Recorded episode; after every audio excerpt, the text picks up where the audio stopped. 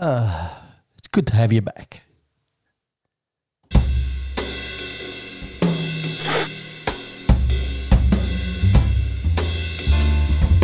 Sit back, relax, and enjoy the warm sounds of the Beer Engine podcast with Griff and Tony.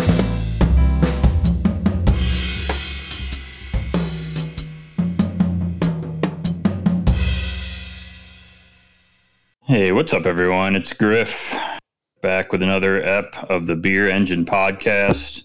Uh, everything operating normally as scheduled. No need to even talk about how any uh, there's been any gap or anything because everything's been totally fine and normal.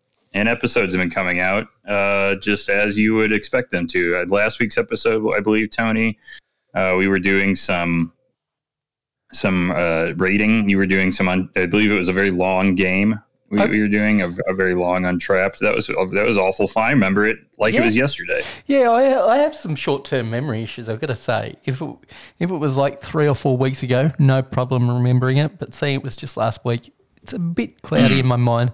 But Mm. Yeah. yeah, I think I, I think there was a lot of lot of questions lot of about things. to get a me questions. to get me out of that well. I think we had the well Yeah. well stocked. Not Well, pardon my pun. I meant to pun that one Yeah. up. Well, seems well stocked. Good thing. You know, you've, you're you're you're rolling deep down there. Tony, we uh, we are going to bring back a bit. Uh, this is we are actually recording this at the normal time in the normal week, and we are bringing back a bit from a long time ago because um, if if our listeners will recall, many um, many months ago, I attempted to purchase Mountain Dew Flamin' Hot from the internet, and it sold out in about thirty seconds. Uh, fucking uh, uh, stout moxa stout style and um, uh, now uh, I have now it's turned out that I've been able to get a, uh, my hands on it, and uh, I'll tell you how easy it is to get your hands on now. I, it was in the checkout aisle at the local Target superstore. Okay, so you didn't have to go into the secondary market. This wasn't like a glass No. whale situation or a like No secondary glass beer whales. market. No bong cups. I did not get a special cup for it. Uh, Kelly, Kelly just pointed it out in the cooler next to the checkout, and I said, "Oh, I should get that because I said many months ago that I would taste this product on the air, You did. and we are going to do this right off the bat because I want to get on to drinking normal beer, and I don't want to be thinking about this sitting in my future for the next hour and a half. So we're gonna we're gonna crack this thing open. Mountain Dew Flamin' Hot. It's got a blast of heat and citrus. Tony, this has 280 calories in this bottle. We will not be finishing it. And it has 73 grams of sugar. Um, the ingredients really don't look any different than the normal Mountain Dew ingredients, which is interesting. of course. What were you expecting? Corn all- syrup, you got it's just natural flavor. All it is is the difference is in the natural flavor, but everything else, the yellow five, the red 40, um, the uh, yeah, it's all the same. um, Glycerol. Mm. so, what size um, flaming hot Cheetos have we got there? This is a 20 ounce flaming hot Mountain Dew. Okay, so similar Um, amount of sugar to a Coca Cola. So, just yeah, I letting you think know, it's just about the same. 65 Let's crack this open. All right, we got it. There it is. Ooh, Ooh, doesn't smell. It smells mostly citrusy. It smells mostly like normal. I would hope so. The- This color is very odd, Tony. it is very. I'm seeing it on the camera. It looks a fluorescent orange, yeah, kind of a fluorescent orange. That's right. Yeah, but Ooh, different it to stings the nostrils. It does have a heat to it. Ooh. Oh, Okay, he's, Hmm. he's he, he's doing the Michael Jackson swirl. There's going to be no spit. He might need a second mouthful to get his head around Yeah. this. He's really questioning his taste buds. I've never seen him struggle with the tasting like this before. This is uh, this is really interesting. I'll admit, it just tastes like Mountain Dew to me. It tastes like Mountain Dew if it stung the back of your throat. So there is like that, um, like if you eat a fresh jalapeno or Yep. something that it just sort of sits in the back of your your throat. That's the really the only heat. Otherwise, it doesn't have. I was actually kind of hoping it would have some sort of slight savory taste to it This is the in a third, weird way. third mouthful he's going back for, not sip. It's sweet, you know. It's that's the thing with this shit is it's sweet soda. So, um, it's really not worth it. There's not much to it. There's just this like lingering spice Yep. in in your throat. Otherwise, there's nothing really distinctly different about it Fair enough. than Mountain Dew. So, real quick, Tony, I'm going to. Uh, uh, uh, Kelly, of course, wanted to try some of this, so I'm going to have her come and grab the bottle. Excellent. Um, Would love to hear. Man. uh, I think she's going to have the same thoughts as me. So Yep. we uh, we're we're going to move we're going to move on. Now, just before we move off the soda train, have you tried any of the other new derivatives of soda? I'm thinking specifically of one that's extremely popular in my poker circle, and that is uh, Coca Cola Starlight. Have you I had haven't. I have not had the Coca Cola Starlight. I I rarely drink. Uh, I rarely drink sodas a- at all. So Yep. that that was a rare. That, that's why it was kind of half addictive. I I I couldn't drink much more of it because I'm like, oh, it's so sweet. Mm. You know, it's just your brain like resets to when you drank soda as a teenager, and I I don't ever have it. I don't have even the zero sugar sugar soda. Yeah. I don't have any of it. So um, that I, I really just I just pass on it. It's just that the um, Coca Cola Starlight has been divisive within our poker group. The Sorry for Your Luck crew are all over it, big fans of it. And then there's one That individual. makes sense. Let's let's let's call this other individual mophobes. Oh, Is vehemently Kind of a code- opposed to it. So code name. I see. Yeah. yeah, I just wanted to uh, see which side of the um, the force I'm not on. surprised that I'm not surprised that sorry for your luck guys uh, like themselves some Starlight. It's the sugariest of all the cokes, I believe, and those guys, if I recall, love themselves some sugar, big time. They are big time sugar drinkers. I, I think I think their favorite cocktail was like pineapple juice and vodka, which is about the fucking sweetest shit you could you could drink. Yeah, you, think, you think soda's got a lot of sugar in it? but I do like how um, one of the crew, Patch, actually pairs his uh, Starlight up. He often has a red wine going at the same time. He's got a Starlight going, which just blows my mind that you could you could have those two going together. Would be interesting to see. Maybe you can answer this. Do you know of any good beer cocktails involving Coca Cola Beer cocktails Yeah. with Coca Cola. that are just No. not suicides? Um, I think I, there is a. Um, I'm going to look this up while we're talking, but I think there is a Coke Radler uh, situation somewhere that I that I remember hearing about. Uh, I'm going to look that up while we're talking, but I, I don't know. I See- don't know how to.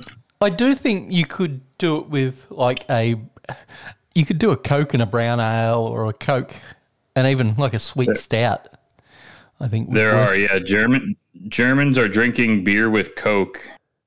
This is from BuzzFeed.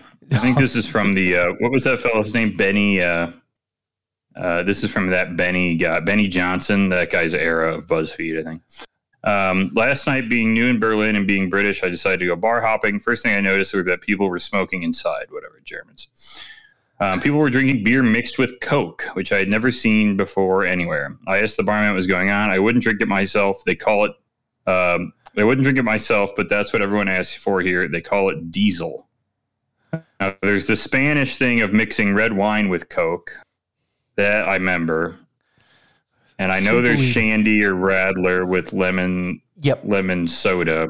I love myself a Radler. They, they've got their place in there. Um, but yeah, this is cola beer. Yeah, this uh, this exists in Yep. this BuzzFeed article supposedly. So, I guess I I don't I wouldn't do it, but um, I I like the taste of cola. I uh, we actually you know went through the duty free in uh, in Helsinki, and I picked up uh, we picked up a big bag of gummies. Uh, that because I like the cola taste, the cola gummies. I think the cola gummies are, are are pretty good. Really? I think the cola gummies are trash. It takes Uh, well, because I oh, need well. that carbonic bite. Like cola gummies to me just come across even sweeter than cola itself. And No, they- are. It's a candy. I mean, Yeah. and I, I I loved cola Slurpees. That was the other thing I like. The Coke Slurpee was a classic of mine. You know what a Slurpee is, Tony? I'm familiar with the Slurpee. We have them at 7 Eleven. Okay, you also have them at 7-Eleven. Okay, that makes sense. We have a shit ton of Um, 7 Elevens. So, yes. They, you know, who else does? Denmark, a shit ton of 7-Elevens. It's crazy. I think most places Um, in the world have 7 Elevens. It's sort of the one convenient Yeah, brand that, that is everywhere. mm. And you can get uh, Krispy Kreme you donuts get- there. you can get cardamom buns at the ones in Sweden. I know Oh, that. we can't um, get cardamom buds. Uh, Tony, uh, that Mountain Dew, uh, Kelly says that was not good. That is the review from her. Uh, I think there just wasn't much to it. It's just a little weird, spicy taste. Um, but Now, uh, not so to it- I give it you, a, I give it a, C, I give it a C minus for just not being interesting. I, I tend to trust Kelly more on this particular style of beverage. Now, on Roush beers, I trust you 100%. And I don't trust Kelly at all. But she didn't steer me wrong with um, flavored vodkas. I think this is right up her alley. She knows what she's talking about. If she says it's trash, it's trash. So I will be I think giving. it's pretty much trash. Yeah, it, it's it didn't go far enough into like gimmick territory to be worthwhile. It's not truly bad. It just sounds like it's forgettable. It was forgettable and it had a weird, spicy aftertaste. That if if you drank the whole thing, I think you would have heart miserable heartburn. Would be my expectation. Fair enough. Yeah. All right, Tony. Let's talk basketball. It's been a couple weeks. Oh, I, how did good win, I did win a. It's been good. I, I did win a bunch of money on it um, between New Orleans and Chicago playing FanDuel. I hit a I hit like a five five part parlay parlay in the um, in one of the Bucks games, uh, which was like, oh, Giannis scores twenty and whoever scores fifteen, and so on and so forth and uh, that that paid like ten to one. So I think I won two hundred and twenty bucks on that one. Nice work. Uh, had a couple in there. So I think in New Orleans I, I put in fifty and walked away with three thirty, and then in Chicago I put in fifty and I walked away with like seventy five or hundred. So pretty good FanDuel experience. No FanDuel here in Vegas, but I could do it over there. Uh, but it's been fun to watch. I enjoyed the Boston, Milwaukee. I enjoyed the Dallas, Phoenix. Both were both were interesting when I could see them. I missed the end of both series being in overseas, but But we were talking about um, the trade that happened in the East earlier in the year because it involved um, Ben Simmons, James Harden. Um, right. I think what I said to you came true without Ben Simmons actually hitting the court. It fundament, fundamentally didn't change either team and fix any of their problems. In fact, Yeah. No. I think it showed that Philly have huge structural problems with their depth and their team construction. Um, because what was Simmons' problem? Not shooting the ball. What did Harden do? He didn't shoot the ball when it came down to the crunch. Yeah, I think both those teams. I think we were both right in that both those teams weren't that good. Yeah. Um, It didn't and, fundamentally uh, change they, who they, they really were. just ended up both of them not being very good. But what I will I say, either of them were going to go far, and they didn't, and that was it. No, No. no matter what. So it was like a lot of money changing hands for no point. But if they can get Simmons right, he has the potential to be at least valuable. Harden's washed at this point. I know he's only 30, whatever he is, but he's one of these rare NBA players, perhaps like Simmons, who don't really love the game and therefore they'll be done by the time they're 35. Because they're going to put him on the Lakers. You go to the Lakers. yeah, yeah.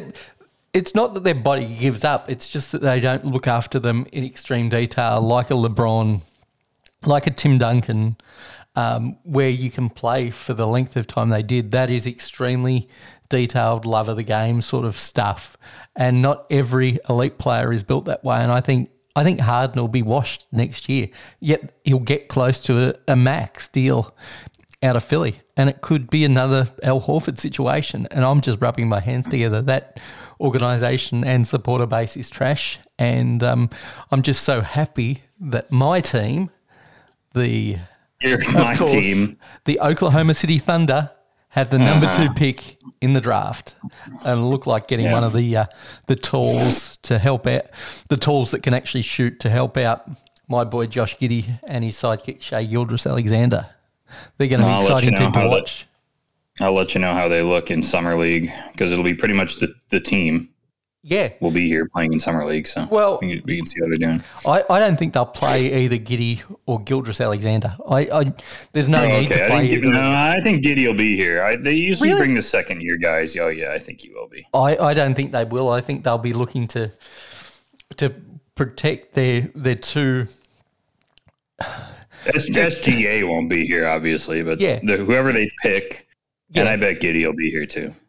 I, I I doubt that. I think they've got enough like bench rotation sort of six, seven man options where they need to sort through those guys first. They've only got two locks. right. So Well, I'll let you know how they look. Uh, there's, um, uh, I don't know what the Bulls are going to do. They have like the 18th pick or something, so whatever. Uh, it'll does it matter? They've had some good luck with those long. We've had good luck with those mid first round Yeah. picks. So if you're out of the top five in the NBA draft, does it really matter if you pick 30 or pick 16?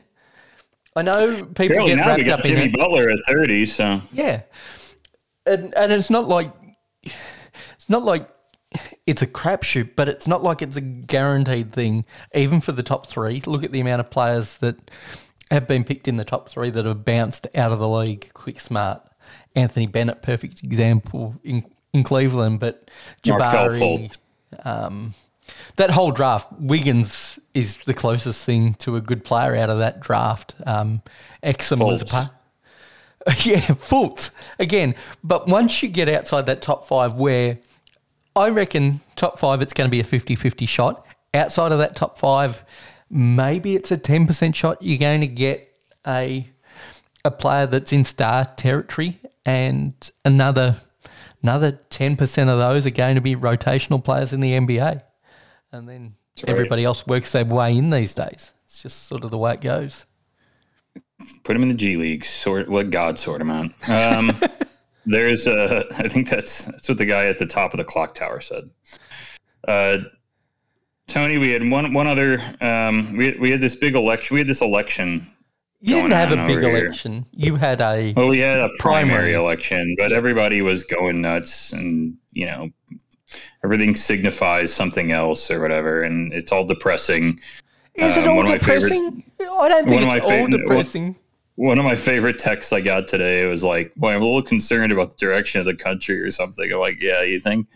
Um, but uh, uh, unfortunately for us, being uh, and this was depressing to me because uh, Ah. it's made up a, a, quite a bit of content for us. Um, our our friend Madison Cawthorn, uh, the the Bionic Man, um, who is uh, uh, uh, you know, we know that uh, for the last year and a half or however long it's been, he has been uh, standing for democracy and um, uh, uh, not, you know, and standing for lots of other things and uh, standing for. Uh, standing for to pick something out of the, his plates out of the out of the top shelf and uh, standing up for his uh, divorced wife uh, actually, just kidding. He wasn't able to stand for any of those things because he got bust ass shit. Anyways, he lost. Um, uh, he lost to some fucking loser. I don't know, right? It was some other loser that is going to suck ass and and has functioning legs. So way more boring for me. Um, I, I really don't think the issue has been his legs throughout this. It has well, just then been why can't he stand up? because he's What a gutless human being. then? It's got nothing to do. well, it does have something to do with his legs, but you look at his ineptness. Like Matt Gaetz looks like a functioning person compared to Madison Cawthorn. He has been Yeah, caught well, multiple times um, doing. Um, 30 miles over the speed limit. Um, he has um, brought scandal on the. If Madison, Madison, you get Madison Cawthorn on a steep enough hill, same shit might happen. Um, this guy is just inept and like just keep your mouth shut about the orgies. Like we all know it's going on, but um, just keep your mouth shut. And, and that that did bring him undone. It's like everybody That's amazing knows- that that was the thing that that brought him undone. I I can't I could not believe that. It feels like if Trump had said that, it would have been the greatest moment of his of his like of his of his presidency. I mean, he would have he would have gotten the one thousand percent of the vote. Yeah, But, but, for some reason, if, if you're this guy, it it it telling telling the truth out, saying the quiet part loud was like his undoing. yeah, he, like Trump takes it to 110.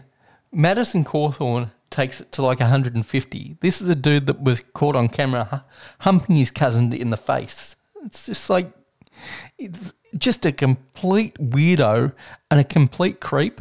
Um, Donald Trump has like this this tiny like gloss over him that that sort of hides that from enough of the population that they can they can brush over that. But course, Madison Cawthorn just so fucking creepy.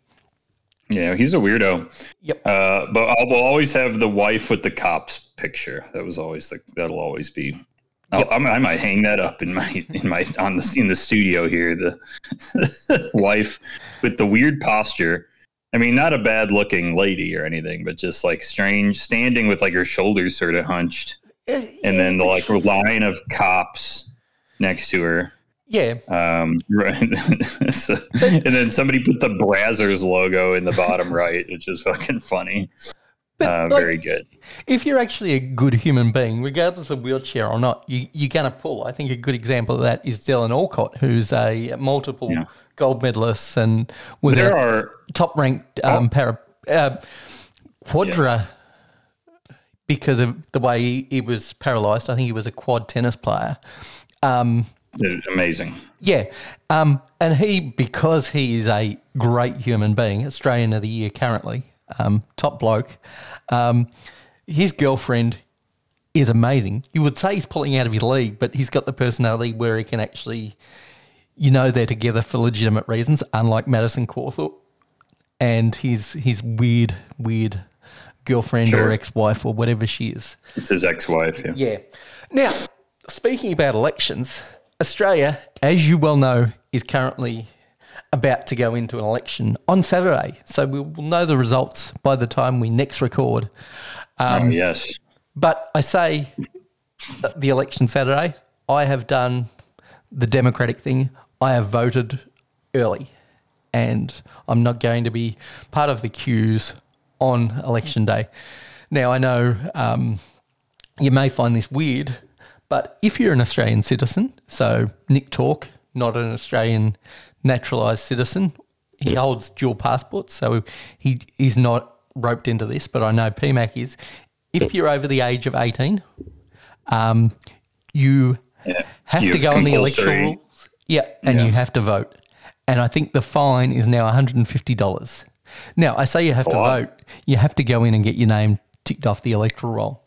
Now, for national and state elections, I do actually vote for a particular candidate and a particular party, but for local elections, which are also compulsory to vote in, I um, get my name ticked off the electoral roll, and then I fold up the ballot and I put it in the box absolutely blank because I'm not a ratepayer and I don't know who I'm voting for. So I'd rather vote for nobody than somebody who I don't know what their actual policies are going to be. See, I do those. I'm more intense about those ones than I am the other ones, the local elections. I have a very hard. I, um, uh, not not maybe not more intense, but it's. I have to do more research, um, because I'm very afraid of putting on an even worse judge or something. We have to like vote for judges and shit here. See, that's not And how it like- works here. So Fuck, I have to like. So I have to like vote to retain. I'm not going to vote to retain this judge that like is some horrible piece of dog shit. Um, Sheriff Joe, have, like, a Sheriff Joe Yeah. in Arizona is used to be right. elected. Um, yeah, those sort of positions don't actually, um, they're not up for election in Australia. We've got a local council, which is, depending on the council, it can range from sort of six to, to 12 members. Um, and there are areas of sort of 70 to 150,000 people. Um, and that's that's all we elect. We don't elect sheriffs. We don't elect judges. We don't elect comptrollers. So Yeah, we, we have to do all that shit, and it's a pain in the ass because you have to like sort who is who because some sometimes they are party affiliated. So one of the major parties or the third Yep. parties you can kind of track, but sometimes they're not. Um, so you're like, oh, they're in the fucking Romeo Romeoville um, first party, and you're like, well, what, what the fuck is that? Yeah, I don't know, you know. um, so you're whatever. You just sort of deal with it. now, Um, but yeah, we we don't have compul. I don't, I could also just not go, but I always feel like I have to go. I just I don't know because there's so many shitty people who go. There are. I don't know. I, I just want to break down that we have we have two voting forms. We have the lower house and the upper house. In the lower house, it's just the candidate sitting for your specific seat in your area. So I had six candidates, and you have to number all the boxes one through six. That's how You have done. ranked choice. We have ranked choice. Oh, see, that'd be clutch. I, I would kill for that. Um, here, that that's a big problem here. Now, I'm not going to tell um, people who I've voted for, not that it really fucking matters. Um, it was the Greens, but um, I will tell people and I will shout it from the rooftops who I put last, and that was the Palmer United Party. Um, they are the biggest grifters in the Australian Parliament, bigger grifters than the One Nation Party. Wow. And and you are familiar with the One Nation Party. These Yeah, I know. Yeah, and I've learned all about them. these are right wing weirdos. Uh, Palmer United, big anti vaxxers. But in the upper house, we have to label either 12 numbers below the line or six above the line. It's a, each state gets a number of members in the upper house, regardless of population. Um, so our states get a certain number and then the territories get a different number. Kind of like your upper house where you get two from each um, state, regardless of population. But That's cool. Yeah, Yeah. we love that. you have to label one through six of your choices above the line. And I really struggled to pick out six parties that I knew what they stood for. And then um, whether I wanted to put those in the six, because one of the six that I recognised was Palmer United. So I just left them out. Um, Chicken one Parma was the- one was the uh, Liberal Democrats, also um, super right wing. Um, Yeah, and they're, there was they're they're the right wing, right? Yeah. Yeah. Aren't- you, but your liberal Democrats are essentially Joe Biden, right? Isn't No, that pretty much no, what no, they are? Oh no. No, um, our Labor Party, i well, our Liberal Party is essentially Joe Biden. Our Joe Labor Biden. Party, That's like center. Yeah. yeah, both parties are centre, but one's slightly centre right, um, Yeah. which is close to Biden, and one's a little bit more centre left. And then we've got Yeah. the Greens and, and whatever else. The Breezen Party, they were one of the, the ones that Hey, I I vote. You know, I love the Greens. I, I'm hunting for Greens on the fucking school board to try to vote for and shit. So Yep. But the, the key thing is I didn't really hurt um, the nation's attempt to unseat Scott Morrison. I because of the way my preferences will flow, there's still a good chance that he'll get unseated. Yeah, let's Fuck get us. ScoMo. Let's get ScoMo. ScoMo. ScoMo carked it. Uh, we don't want ScoMo. Let's get Albo in. we Yeah, we let's- yeah. name our two prime ministerial choices. So we've got Everyone, ScoMo everyone's and Albo. yeah. Everyone sounds like a footy player. That's Yeah. classic. And and Um, and ScoMo is the least looking um, like footy player you've ever seen. Actually, um, I'll see if I can find it for you. ScoMo um, tripped up like a, a 10 year old kid on the soccer pitch yesterday. I, and I was- saw that. Oh, No, I, I watched that. That was on. Uh, that was on. I got that hit CNN. We got that one. Yeah, that was very funny. Not much of a footy player, I got to say. He didn't didn't have a great. No. His moves weren't looking too slick. Um, I, he's no. Uh, who is that famous? You had a famous Australian, Tim Cahill. Tim Cahill's one of, Uh, one of many. excellent player. Yeah. Um, all right, Tony. Uh, boy, the election, having to do elections again. Uh, everything very. It's very depressing to me. I. Uh, it's not. Things are not getting better, and here I think Well, uh, it does feel like we are about to enter the potential for a 18 to 36 month uh, protracted uh, fascist coup potentially. Well, have you ever Um, thought so about we're leaving sort of holding on for when that's going to happen. I, I, I actually was uh, I was thinking about cutting my passport into a little paper airplane while we were gone, but um, then I got tired. Uh, so I just I did. I just I just didn't. Um, funny, I, have been traveling for a couple weeks. No. That's been fun. I, it's been a while since I've been traveling. Um, had uh, I know folks here. I had talked about having to go to New Orleans. Uh, nothing that interesting happened in New Orleans. Any um, beignets? I didn't get beignets. I did go to a restaurant called Cochon, um, which was extremely good. It was a kind of a pork centric restaurant. It had a fried ham hock. It was very good. Um, but actually, the most notable thing that I think happened, I went to Courtyard. If anyone's looking for breweries, Courtyard Brewery, which is a great brewery, um, very small nano brewery that makes very good IPA and stout. So that was good. But uh, actually, the most notable thing that happened to me in New Orleans was I um, I left late. Or my plane left late. To I had a layover in Austin. I drank three Sazeracs. There's a Sazerac bar in the airport they have a brand new airport pretty much, and there's a Sazerac bar in there, and it made a kick ass Sazerac. so I had those, got on the plane, got to Austin, felt like with 20 minutes to spare, sat on the tarmac for 25 minutes, and missed my flight back to Las Vegas. Oh, no. Yeah, it sucked. Uh, I ran across the whole airport, plane was already gone. So I had to spend the night there in Austin, left on the next morning flight, which was fine, but uh, had a little surprise evening in the in the in the Tru Hotel at Hilton uh, in Austin near the airport. Got some Wendy's nuggies uh, nice. brought to me by my DoorDash man, and guess what else he brought to me? Uh, they let you deliver alcohol there, so he brought me a six pack of Live Oak Pilz, which was cool because Live Oak Live Oak is so awesome. Nice we love work. them. They make awesome beer. And then I got to the airport the next morning. My flight wasn't until noon. Uh, so I they have they had live oak hef on draft at the bar, and I, I drank I drank a live oak hef before my flight left, which was cool. So that was okay. Um, but then I had a quick turnaround back to Chicago, um, hit some of my favorite spots there. Saw some of our listeners, our friend Tyler, our friend uh, Kyle, and Tom. We uh, we chit chatted, had beers, and ate hot dogs. And um, that was nice. And then got on the plane and went to Copenhagen, Tony. Yay. I went Yay. to MBCC. It finally happened. Two years after we started this podcast, and I was about to go to it. uh, I have finally gone. And it, and it, was it was very nice. Had a, had an excellent time. Beautiful city.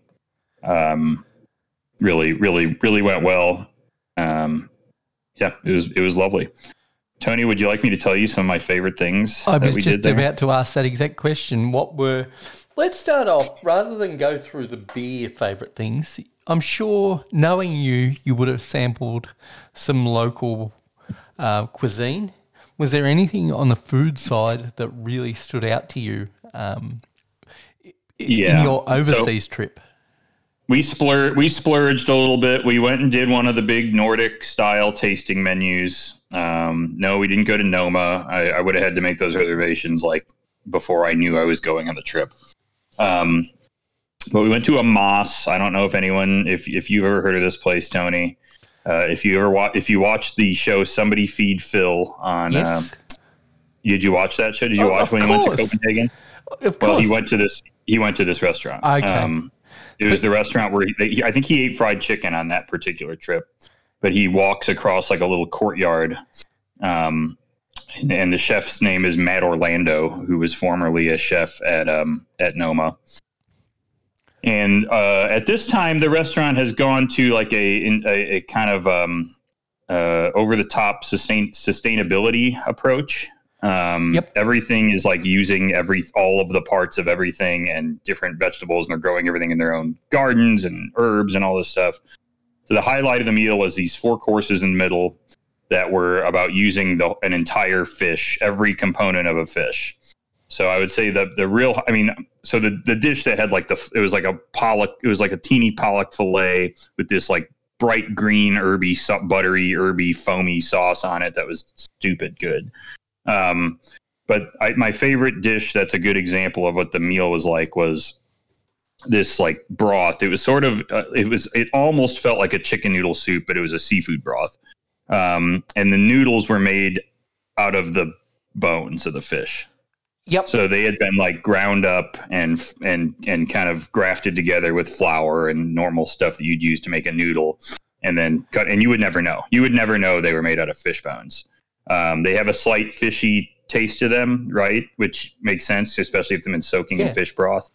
But um, they were amazing. So that was an amazing concept. Um, they had a chocolate chip cookie that used they had fabricated chocolate without using cacao because cacao farming is so fucked. Um, so they've been trying to make chocolate bars without chocolate. um, the chocolate chip cookie tasted awesome. It had it tasted like chocolate. It was it was crazy. So many other dishes. I'm not going to go through everything, but it was beautiful meal, beautiful restaurant, nice setting, a kind of a loft setting. Um, chef was out there talking to us. He's an American guy, funny enough. Um, so we were just uh, it was it was a beautiful meal. I left very full and uh, very tired and uh, full of wine. So that was a highlight. Another food highlight. We went to the Noma Burger place. I think it's P- Pop Popple Pupple Pump I, I don't know the name, Uh, but I I did know they had a burger place. It was great, excellent. Um, burgers like coated with like meat garum, so it has this insanely savory taste on it. Yep. Um, uh, there is this cool red onion like yogurt salad they top it with um, that I like. No lettuce and tomato, Tony. You'll be happy. Um, just like heavy onion, uh, some cheddar, and a nice bun. Uh, the fries were my highlight actually because you could tell the fries are brined or fermented in some way. So the, the fries have this very deep, salted, briny taste, and they're crispy as hell on the outside. Um, so really good. Yeah, they're they're killer. the fries are good. The dips are good. Um, it's very it's it's nice without being uh, pretentious. Um, so you you could get like I we had a cocktail because I know they're making all their own bitters and vermouth and stuff. So I got a Negroni, which was delicious. Um, and and our burger and fries was was delicious. So really really good.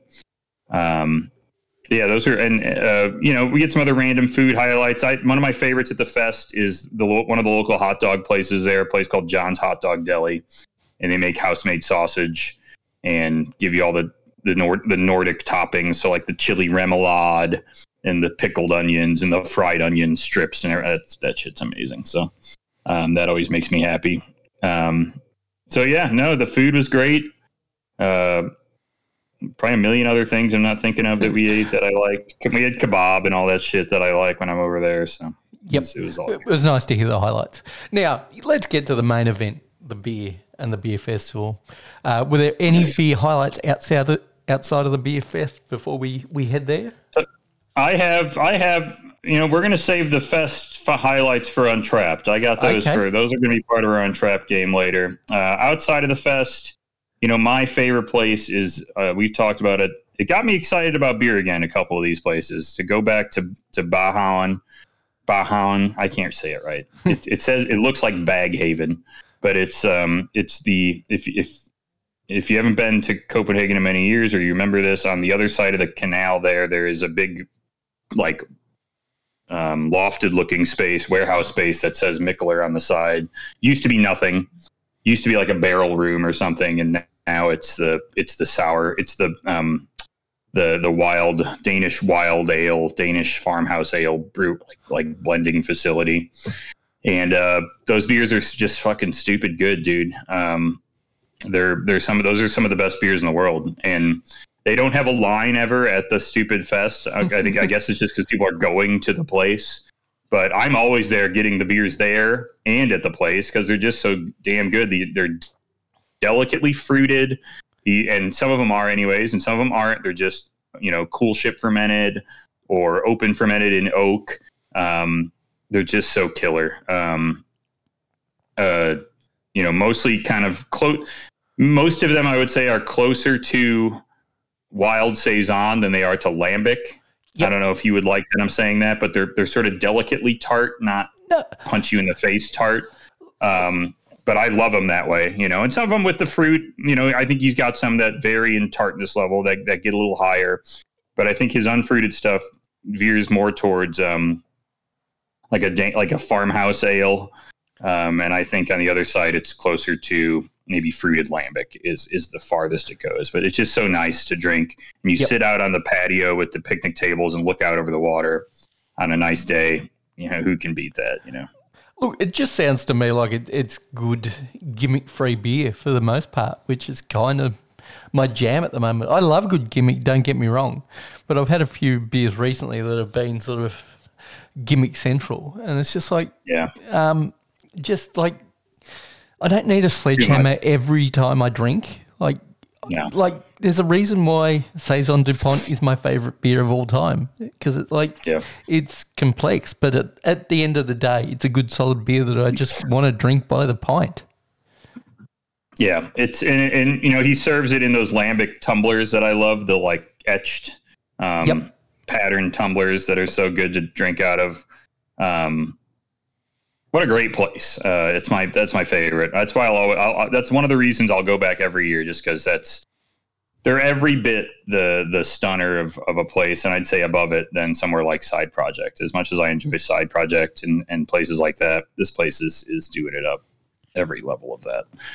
Um, also enjoyed the Mikerphone tap tap take tap takeover. I went to the Mikerphone thing, even though I've been to Mikerphone a million times. I know, but um, they did it with Voodoo. Um, so there was a fucking bonkers set of stouts on between those two breweries. Um, you know, Elijah Craig Black Magic and all this stuff. Um, uh, double barrel Bean Spirit, uh, and it was just all there. There was a line there before the place opened. I was I was happy for micro for the Mikerphone guys for being a little brewery I used to go to on my way home from working in McHenry or whatever. Um, now they now they have a line outside the original Mikkeller bar on Viktoriagade, and you're like, shit. you know you've made it then. You know. Um, I, I and and he barely said anything about it, or he barely looked excited. And I don't know if he was just hungover. Mike was there though. And I was like, bro, if I had a tap takeover at the fucking Mikkeller bar, I'd never stop talking about it. I'd get like a something plaque made up or something if that ever happened. That's crazy. Um, and the, the beers were delicious. Uh, the, you know, they serve them in those like 20 centiliter glasses, which is nice. So you're not tearing your shit up.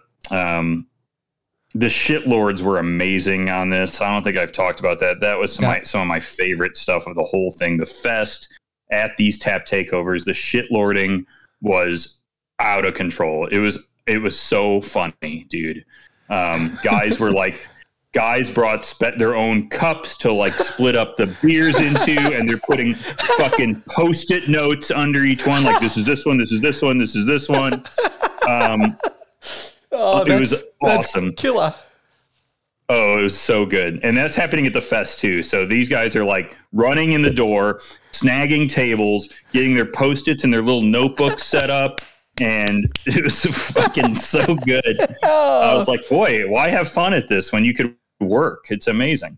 Um, there was a guy, there was a guy at a table we couldn't stop both days. We were there, we were there for yellow on Friday and red on Saturday morning.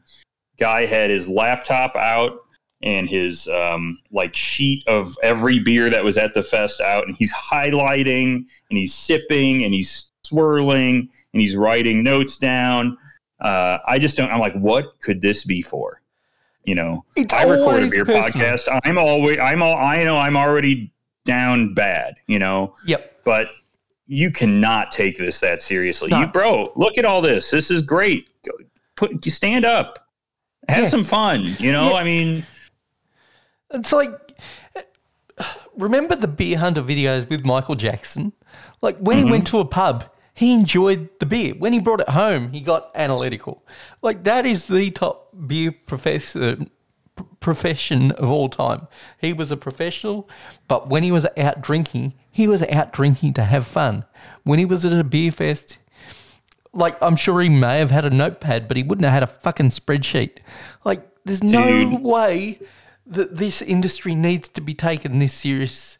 And I this comes back to your initial hesitation when I came up with the idea for this show. It's like we beer shouldn't be fucking analytical at the end of the day. Yes, you should want to discuss it. There's plenty to, to discuss without getting into the minutia of fucking Right. post-it notes and spreadsheets and databases and all that kind of bullshit. you, you got to think too at this Mikerphone voodoo thing. I mean, there are seven, eight monster stouts. I mean, we Yeah. are talking heavy hitters: Black Magic, the the uh, unfortunately named hot garbage, which is good, but it's just a terrible name. Um, there's the barrel. There's like press play barrel age. There's um, all these big, you know, sh- pretty sweet but heavy, heavy, heavy barrel stuff from both of them. You know, even Mikerphone, who typically makes sugar stout, they brought their big barrel heavy hitters to stand up to those. I don't care what palate you have. I've always talked about my shit baby palate. You drink four of those four in a row, good luck. You're not going to do anything with that. You know, it's but, not going to. The last one is going to taste like fucking water. You know, it just doesn't matter. But this comes back to how you fucking taste. Nobody that's worth their salt in tasting would taste them back to back because mm-hmm. they would know what happens to their palate.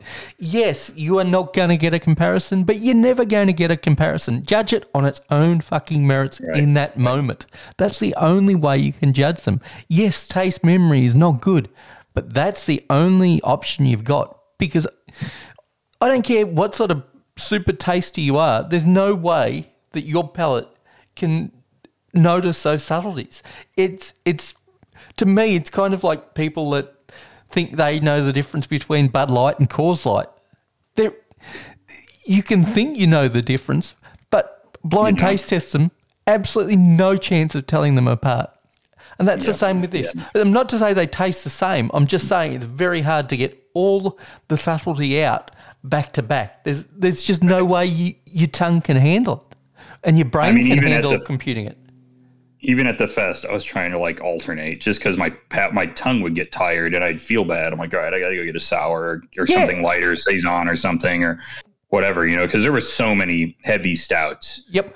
And well, all this stuff, which is great because you want to try them because it's hard to find a lot of that stuff, but um, you just can't do it all back to back. I mean, well, don't you get bored if you were just drinking three or four stouts in a row? Because my palate I mean, gets would, fatigued yeah. and bored.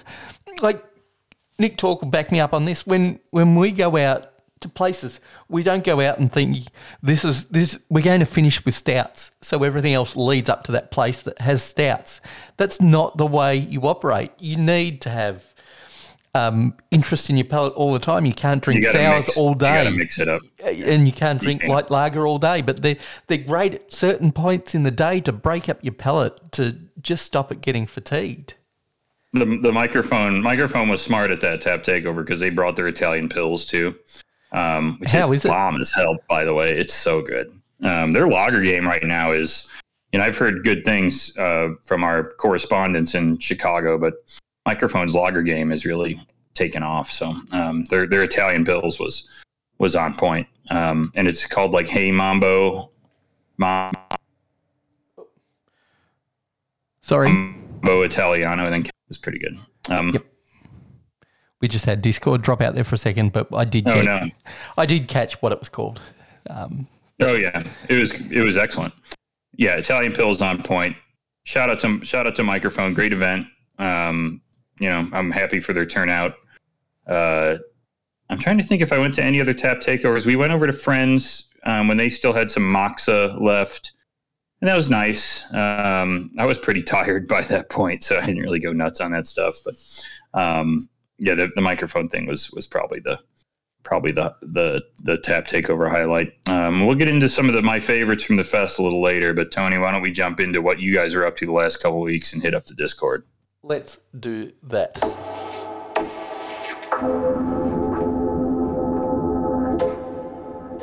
Cool. Let's see if I can load anything here. Um, oh, here, this is good. Uh, this one's from our friend Corey. Um, Cardinals fans are some of the heaviest drinkers in baseball. Uh, the average fan at a Cardinals game uh, consumes more than 2.5 beers per game. That doesn't seem like very many, does it? Uh, that seems like a shit ton because you got to remember children in the in the crowd and the amount of non-drinkers that are at a baseball game, that number is far higher than you would think. So to get 2.5 beers per baseball game, even if they're only counting beer drinkers or those above legal age, that is an amazingly high number.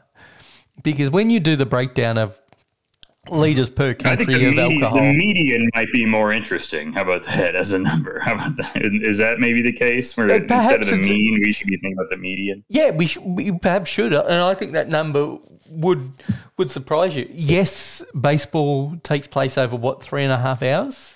Is that about right? It takes forever, yeah. Oh, Cardinals fans drink 3.05 beers per game.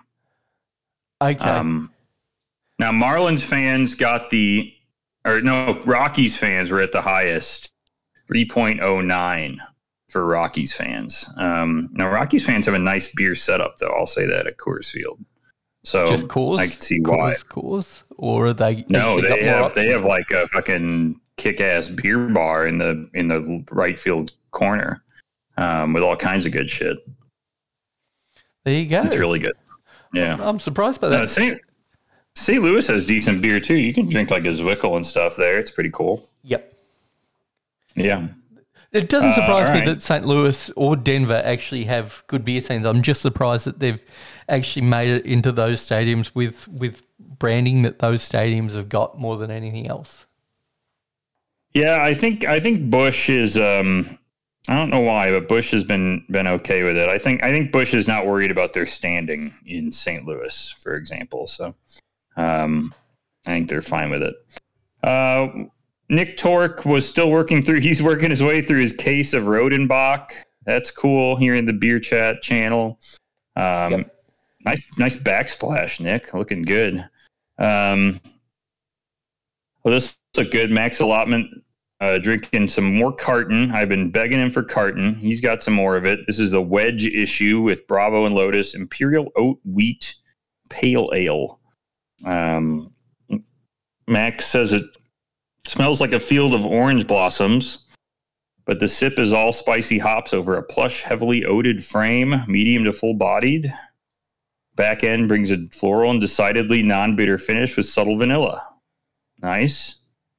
Um, I had some picks in here. I tossed in. This was Yeah, a picture of one of my favorites. The uh, the Stevens Bear Blend one. This is the uh, it uses the, it's essentially sponsored cherry Frederiksdal, but a much lighter body. I would say um, Yep. more of a more of a lambic saison type base. Very pleasant drinking uh, beer, and I love those Frederiksdal cherries more than anything. It tastes so good. Um, and then I did take a picture of my man with his spreadsheets. You can see him there. He's got his shit out, um, his spreadsheets, his post-its all over the table. You can see him there at the at the fest. Now, I hadn't actually taken my time to look at that image before just scrolling onto it. But that is exactly the picture I had in my mind. You had painted a beautiful picture of that individual, and to have him Yeah. hunched over like that, that yeah, absolutely. People were bringing. He was mind. getting somebody was running beers to him. Um, he had somebody assigned to like be a runner and shit. It was amazing. Just no enjoyment at all. You know, the funniest thing is, um, you, you got to realize unless you. So some people work. So say um, someone at Mikkeller who brews beer works in the industry. Yeah, does this make sense to them? Probably not no. they're all there to party. All the brewers are there partying. Uh, why are you doing this? That's something you have to think about. Why? May, there's maybe a reason you don't work in the industry is because everybody who works in the industry is there partying and enjoying like the fucking brass band that they brought in, and the guy playing the wood flute, which was very funny, playing "Careless Whisper," and um, all of us, uh, you know, hanging out and drinking beer, and they're opening like double magnums of lambic and stuff um, and you're sitting there like, "Hey, I- uh, is this a 4.35 or a 4.31? You know? Well, it's a, it's a perfect sort of um, way to sum up critics in general because you look at food critics and you look at a modern critic, and I'm not talking influencer, who overanalyzes food compared to somebody like a Jonathan Gold. When he's at an event or something where he's not actually there to crit- critique a restaurant, he's there to have a good time. And he's there, or he was there just to be Jonathan Gold. He wasn't, he never spreadsheeted shit. And even in the art form that he's critiquing, it's not, there's no rubric for good critiques. And, and so, yeah, you're right. The, These people are not in the industry for a reason, and that's because they take the industry itself too seriously. All they're You know, trying people, to do. who, people who are critics Uh, have a job of they ha- they do have this tasting job, but food and beer and stuff do exist, especially in the way where you're doing criticism. It you know th- that becomes less about nourishment and more about entertainment, right? The the types of restaurants that get reviewed in for for food criticism.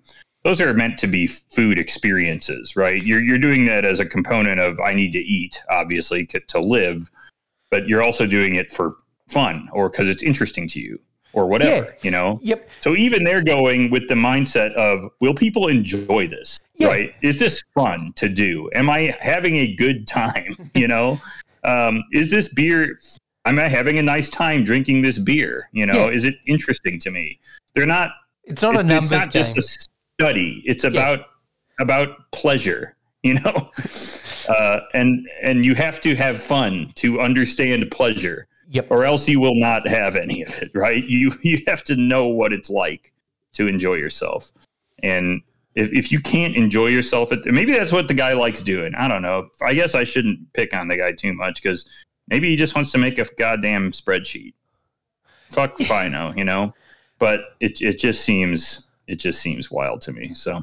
But to quote one of my favorite movies of all time, beer, it's all about the vibe, and that's that's really what it is. It's the whole picture. It's because I went into a um, somewhat local um, establishment to me that was brewing their own craft beer, and I can tell you, I won't be back because the beer was satisfactory, but the service and atmosphere was shithouse Um, and and that really kills the mood. When I say somewhat local, I just mean it wasn't all the way in Melbourne. It was still a fair travel, and I, I don't go to that town particularly often.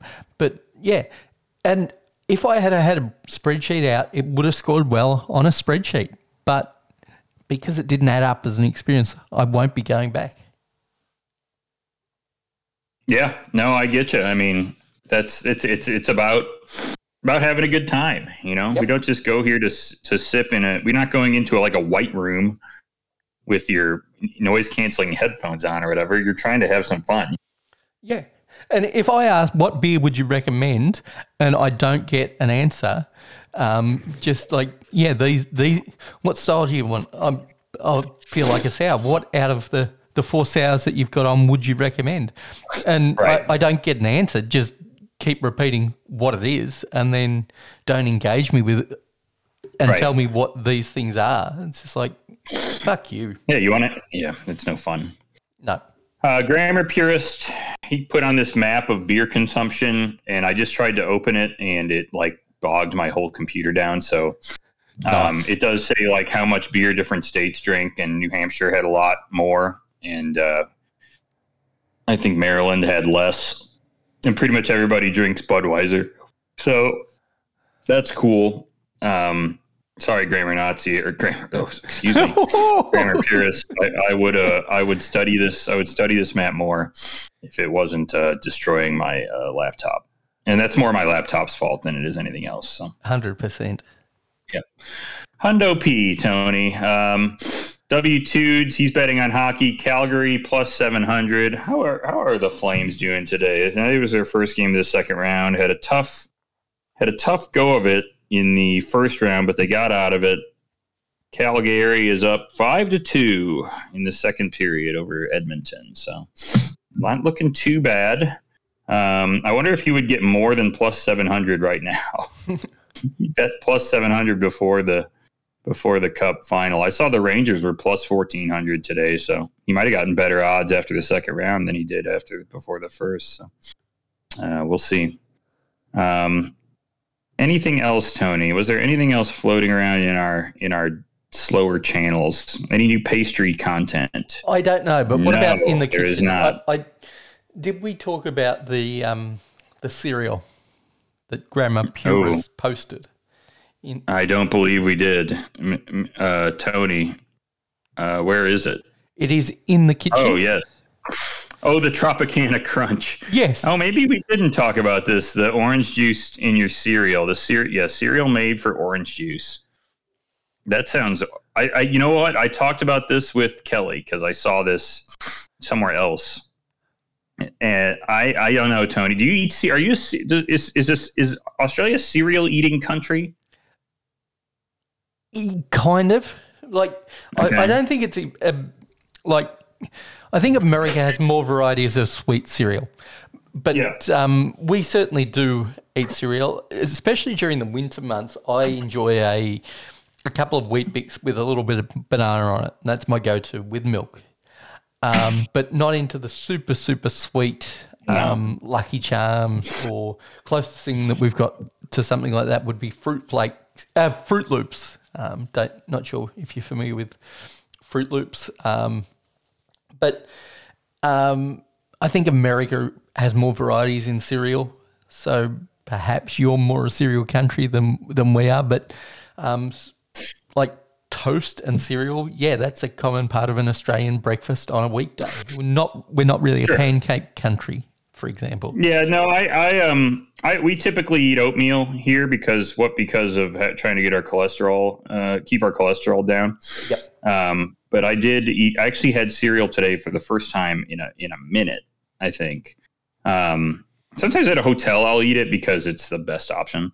But Kelly got some fancy cereal while I was out of town for work because she was just looking for some nostalgia. I think but one of them she did get was a it was a like healthy version of cinnamon toast crunch quote unquote it was less sugar and um, high fiber and we had some of that this morning and i i liked it actually it was a nice change of pace um, but it is very sweet uh, compared to what i would usually eat for eat for breakfast but Yeah, Tony, this is called Tropicana Crunch. It was cereal made for OJ.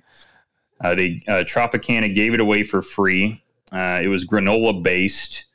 Um, so there are a million different granola type cereals you can eat. Um, I'm sure you guys get them out there too. yeah, Different, you know, clumps and clusters and stuff. Which I mean, I like them. Um, actually, one of my favorite ways to eat cereal for a while was some like plain bran flakes topped with like a quarter cup of granola and and Yep. you know kind of mix some sugar in with that so See, I, um I like granola more as a texture rather than something that you put a liquid into, if that makes sense. So if I'm going to have Yeah, I get what you- yogurt for breakfast, for example, which is one of my things that I do enjoy, a bit of yogurt with a little bit of fruit, pop some granola on, on the top of that. Great texture. Love the um, flaked oats, but as a cereal by itself with milk, not such a huge fan. And with juice, well, hey, you might as well eat Lucky Charms for fuck's sake with the amount of sugar in juice. yeah And even if yeah it's and that's the other thing with orange juice is you you can't be drinking a full a full fucking cup of this or even putting a, if you put a half cup in your cereal i mean that's a lot of sugar That is Um, a metric shit ton of sugar. yeah Yeah, that's that's one of the things when I I um first got diagnosed with di- diabetes that I went off for good reason. Like that would be up around where your Mountain Dew was. Um, it's crazy the amount of sugar in orange juice. Yeah, yeah, you got to be careful with with OJ, and because like eating an orange, you know, that's got sugar in it. But Yeah. how think of how many oranges have to be squeezed Yeah, about six. to get, glass. you know get like a glass of OJ out of it. Yep, and you Um, and you're losing all that fiber, and, and and the pulp that they put back is not the same as as actually chewing through. cut it. No, yeah. Anyways, but so we wouldn't eat this. But do you think would, would orange would it be nasty? Would orange juice as the cereal lubricant, I suppose, make it nasty? No, but do we need a special granola just for this? No, because No. granola does it. It lends itself for sweet ingredients. That's why you can have really healthy granolas, and then you can have granolas that are loaded full of sugar. And that sugar doesn't come from like honeying up the granola. It comes from things like dried fruits that they add to granola that is just packed full of sugar, and it plays really well with it. So I I could see orange juice working it, its way um, into that with the right mix of, of ingredients. Coconut would be a good part of that granola, I think. Um, reduce the, the fruit component. I think OJ would work. I think it's terrible for you, but hey, Yeah. does it, makes sense to me. it doesn't doesn't send off any alarm bells that it's just pure gimmick. It's not something that's done for health reasons, but it makes sense flavor wise. I, I get you. Yeah, I don't think it's too nasty, but uh, I don't think I would do it. Um, mostly because I think I'd start quivering at the end of it. But that's all right. Um, Tony, why don't we uh, move on? There are there is no, nothing in the guys. If you want to send us a mail question or something, go ahead and do that. I just want Nothing to in that. there. It's empty. Uh, if you want to get in our Discord, uh, drop us a note on Instagram or send us an email. Um, we will put you in the Discord, and you can come hang out, and uh, you can ask us questions, or you can post random shit, um, which is mostly what happens there, and it's very fun. Tony, why don't we do a uh, slightly expedient lager of the week? Griff's Lager. of the week, Griff's Lager. of the week. All right, Tony, my lager of the week is the one I just drank, Live Oak Pils. Yummy, yummy, scrummy. Uh, absolutely delicious. Live Oak. Um, I, I was my, my plan in Austin, Tony. I had a three hour layover in Austin in, in- originally when I booked this. My plan, uh, the Live Oak Brewery is mere seconds away from the Austin airport. It's it's essentially on the grounds of the Austin airport, um, just like right off of it. Uh, I was going to go there, eat a sausage from their food truck, and drink a pils and a uh, maybe a hef, and come back and get on my flight and go home. Uh, unfortunately, that didn't work out. I ended up drinking pils in the airport, but I did bring a couple cans home uh, for myself and uh, and Kelly, and they are delicious. Uh, so it is my lager of the week. It's an A plus lager. If you ever find yourself in Austin or in Texas or near Austin or whatever, get your hands on some of this stuff. It is amazing. Tony, how about you? Any lager this week? Nothing of note, just my same macro bullshit. Hey, fills a hole. Saves, saves some right. money for the good stuff. So, yeah, nothing nothing that needs to be put in um, lager of the week. But I do have stuff Yeah, for this segment. let's do it.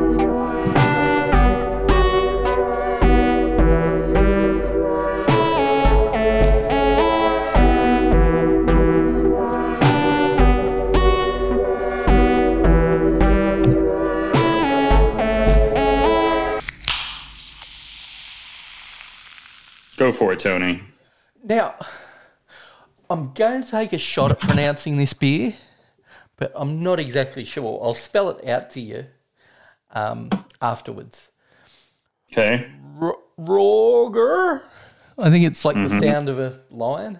Double R A triple W double G God. R. Mm-hmm. Uh, it's a No, I don't know. Yeah. it's a red ale b- by our good friends at Dayton. Um, Mm.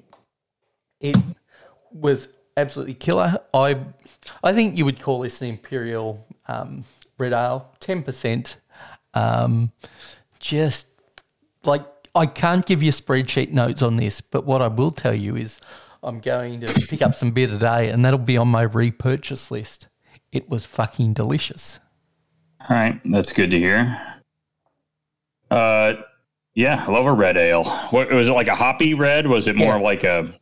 Okay, It was a hoppy, boozy red. So yeah, I, it's not an old school red. I, I think it was hoppier than than like you you would have got even even three or four years ago. Uh, it it just drank really well and and had Nice. it enough hop bite. You you could probably age it maybe two months and it'll still be good. But right now it's pretty much at its peak.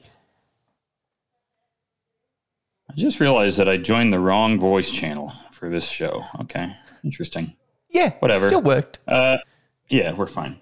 Uh, Tony, you know, I I I don't know if I want to give beers of the week yet because we're we're doing some of my favorites from the fest. But you know what? I will. I'm going to talk about this one from um, from uh, from Bauhaun. It was the Stevnsbær. We talked about a little bit. I think that was probably my favorite beer of the trip. Um, it is. Uh, I just want to just get the real description of it. Yeah, wild ale fermented and aged in a French oak foeder and aged on Danish Stevnsbær cherries. boy, it was just so damn good. I think that's definitely my my favorite my favorite of the of the of the whole dang trip. Um, wasn't even at the fest. It just drank so nice. Um, had a couple nice IPAs mixed in. There was a Pulpit Rock IPA I liked. Um, that was just sort of a more. I don't really like doing like just giant stouts for this. Um, I think those were a couple of my faves, but yeah, we'll get on to some of my big time favorites when we get to Untappd. So why don't we move over to Hyper Beer Nerd Dork Shit News? Hyper Beer Nerd Dork Shit News. All right, I've been dying to talk about this, Tony, so we're going to do it. Uh, there are Bur- t- Tony. There are Bourble County NFTs. Uh, and they and they came out right before the major crypto crash. Um, They had to lower them by hundred dollars, the price by hundred dollars before it. So originally, uh, they released two thousand Barrel House Collection NFTs on sale at four ninety nine each plus tax. Um, the company values the NFTs at more than one million. it was intended to uh, mark the 30th anniversary of Bourbon County Stout. Um, I'm gonna go to the actual website um, where they were. Yeah, here we go. Barrel House Collection NFTs. Don't worry, there are still some available. No problem. Um, let's see if I. Oh, I have to sign into the website with my birthday. Here we go. Uh, so, uh, oh yeah, this is so nice. We've always taken a step into the unknown, a path unlit by anyone before. Had we listened to the detractors, we never would have put beer into a bourbon barrel. Blah blah blah blah blah. Some dog shit. Yeah. Um, introducing the 2022 Goose Island Barrel House uh, collection of NFTs. Each NFT will be revealed in your wallet by May 2022. So there's some little pictures here.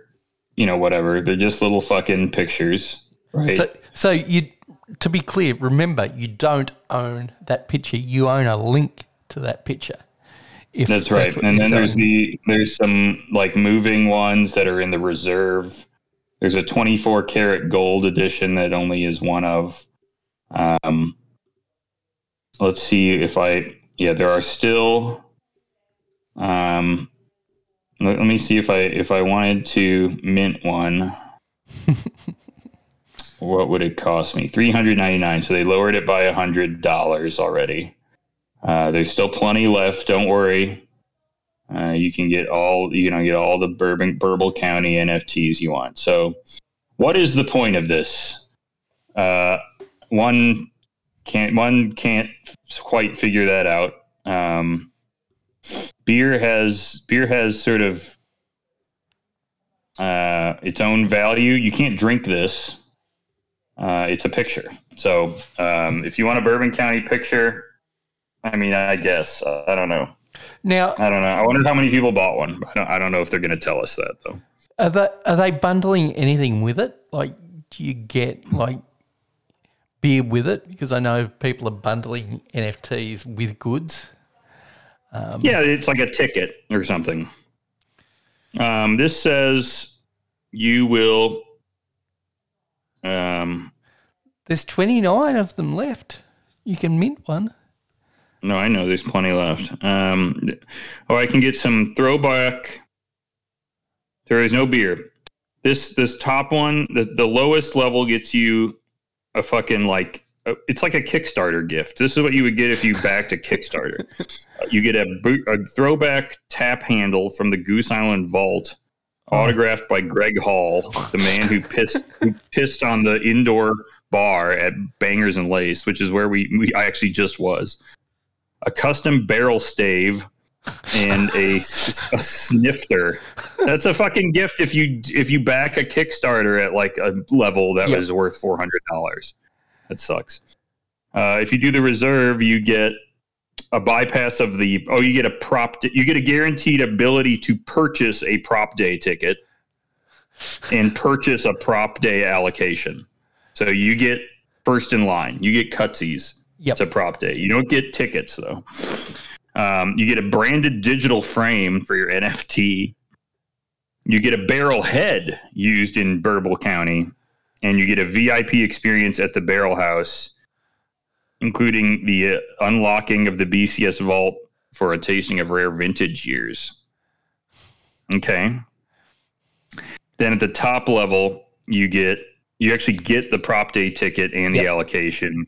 You get a display shelf with a barrel, or sorry, with a bottle, and you get a, uh vintage one-on-one vintage tasting with a Goose Island brewer, and all the stuff from Select and Reserve. So, okay, so uh, it still sucks, but you get essentially kick. I mean, they're Kickstarter gifts. So if Yeah. you back to Kickstarter at the highest level, you would get something like this, where it's like you get to go to dinner with the founder, and you're like, oh, why do I give a shit? Oh, I get to drink beer with with. Uh, honestly, like, one of the guys who brews the beer is uh, is is a dude who played mellophone in the fucking marching band with me at U of I. Oh, I can have dinner with that guy. Oh, Yep. cool. You know, But what fuck you. there's there's no problem with premium experiences, but why do it in NFT form? This is my point. What's pro- the problem with just keeping them as like dollars? Dollars Just for the charge us experience. for the experience. Yeah. Why do I need this thing? I don't want this. Like get It's actively losing value. I'd rather just pay to go to the thing. Then I can just say like, oh, I paid a thousand bucks to go fucking hang out with the band with the band dork who made my beer and um, uh, you know go to prop day. yep. That's fine. You know, I, going to prop day is cool. I got no no problem with that. Some people might pay. They probably pay markup for those tickets up to 200, 300 bucks now. So Yep.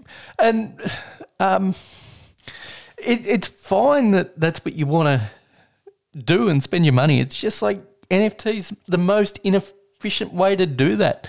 Like, to give you some example, like with these stable coins that are another part of the crypto scene that are underpinning a lot of NFTs and, and cryptocurrencies.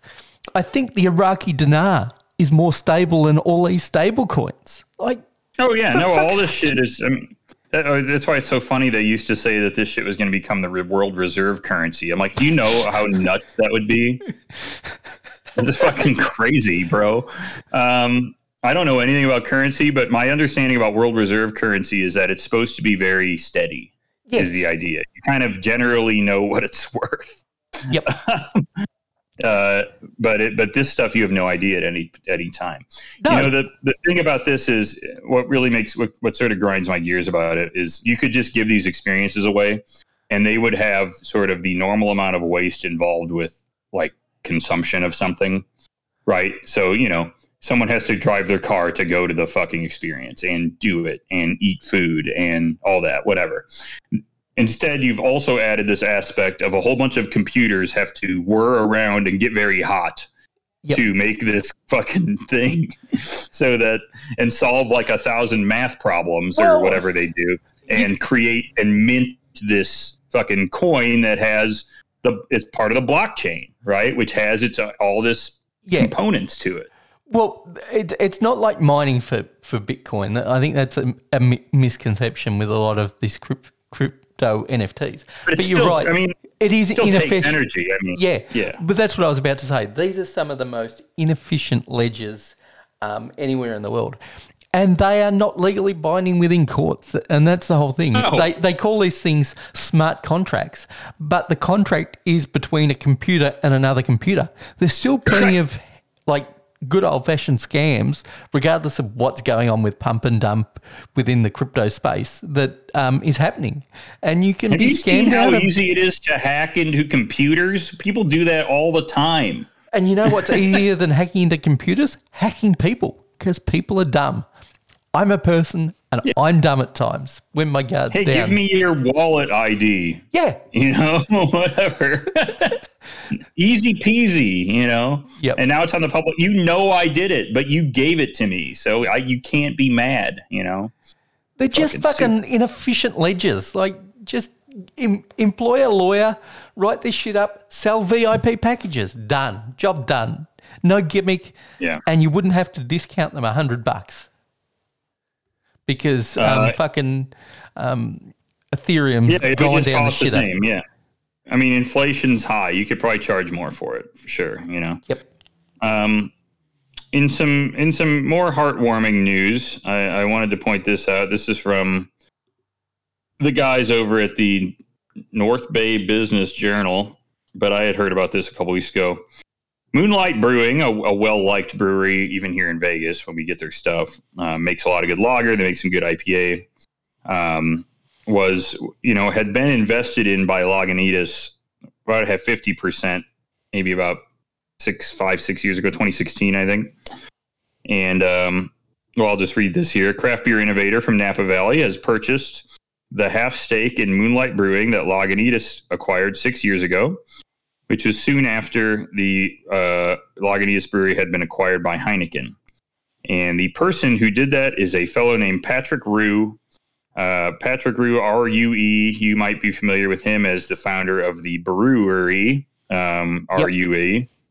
Um, he uh, has acquired that other half, and he's going to own it with his buddy Brian Hunt, who I think um, I think those two probably know each other pretty well, and um, they're going to run this this thing together. As Brian Hunt has gotten kind of old, uh, he's in his sixties. I think Patrick Rue is maybe a little younger still, and um, has has some uh, children who might be interested in getting into the industry, but Forget they're about going all that. to. Uh, You're getting yeah, two it's just, people it's just nice. It's just nice that that, that happened. I think that's just nice. you, you're getting two people with business acumen. Don't get me wrong, but also have a passion for the industry. I think Mm-hmm. the, the the brewery has like it has long term credit in the industry for for what it's done. Absolutely, Um, absolutely. So I, I think it's great to see some of these brands re- return back to um, non-mega corporations that actually have a passion for beer and profits and quality beer will go hand in hand. So that's that's exciting for us as consumers. It's great news. Those Moonlight Lagers are bomb. The Moonlight IPAs are very good. Uh, they're doing a great job over there, and uh, I'm very happy for them. I, you know, I think I think Lagunitas has its own problems to deal with right now. Uh, I think they were. I mean, you know, they're just kind of stuck in the middle now. You know, like all these kind of you know larger craft brands that are owned by the big companies. Um, not that Lagunitas doesn't still make you know some pretty good beers, but uh, I think they're just sort of stuck in the middle right now. So they they don't need they don't need to have anything extra on the books. So it worked out for everybody, I think. Yep. That was some good news. Happy for those guys. Um, Tony, uh, why don't we move on? We're going to play a little bit of un- Untappd this week, uh, but this time it's going to be with some of my faves uh, from my little travels. So why don't we hit that Untapped theme?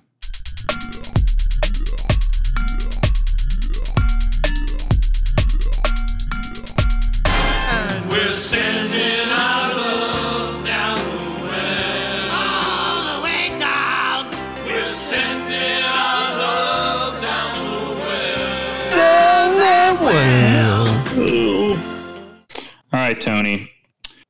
I have whittled it. I, I think I don't know if I've done this officially. I couldn't put these in any order, but I've I think I've whittled down my five favorite beers I drank from the MBCC 2022 Fest. Now, have you got a spreadsheet uh, where you ranked them? Did you use like a You know big rubric, sixty different factors? It's crazy to think about that. You know what's awesome about this fest, by the way, Tony, and one of the one of the le- maybe underappreciated factors. It has this little app, like like PWA type app, you know, like a web app. Yep. and um, they've hooked it up to Untappd, where you can just sign in like the API, and you can just literally like check the little box, throw your rating on there, and it will just punch it up to Untappd. Love it's that. so nice, and it shows every beer that's in the fest. They're all they've already like all the beers are listed for each session. You can click on red; it shows you all the reds. You find the brewery, you click the little thing. It's so nice, um, and I can just go back in there and look at it. Um, so clutch. So you don't need any of this shit. It's all right there for you. You know, you just fucking look at your little phone. Very easy.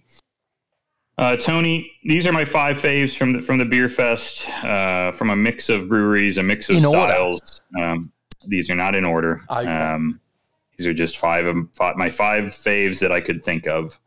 Um, I'm sure I'm missing some that I really loved, but that's okay. So we're going to start with this one. Uh, there's actually not that many styles in here. There, there was a lot of stout at this fest, so there is quite a bit of stout.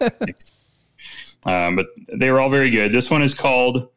So this one's from Ruse Brewing. I've been there, Tony Ruse in Portland. R U S E. This is their Phases of Darkness with Vanilla. It is 13.6 alcohol by volume. Uh, it has 444 check ins. Uh, the description here this Imperial Stout was brewed with our favorite top shelf ingredients British base malt, rolled oats, malted oats, and a whole lot of toasty brown sugar are liquefied into this luscious treat.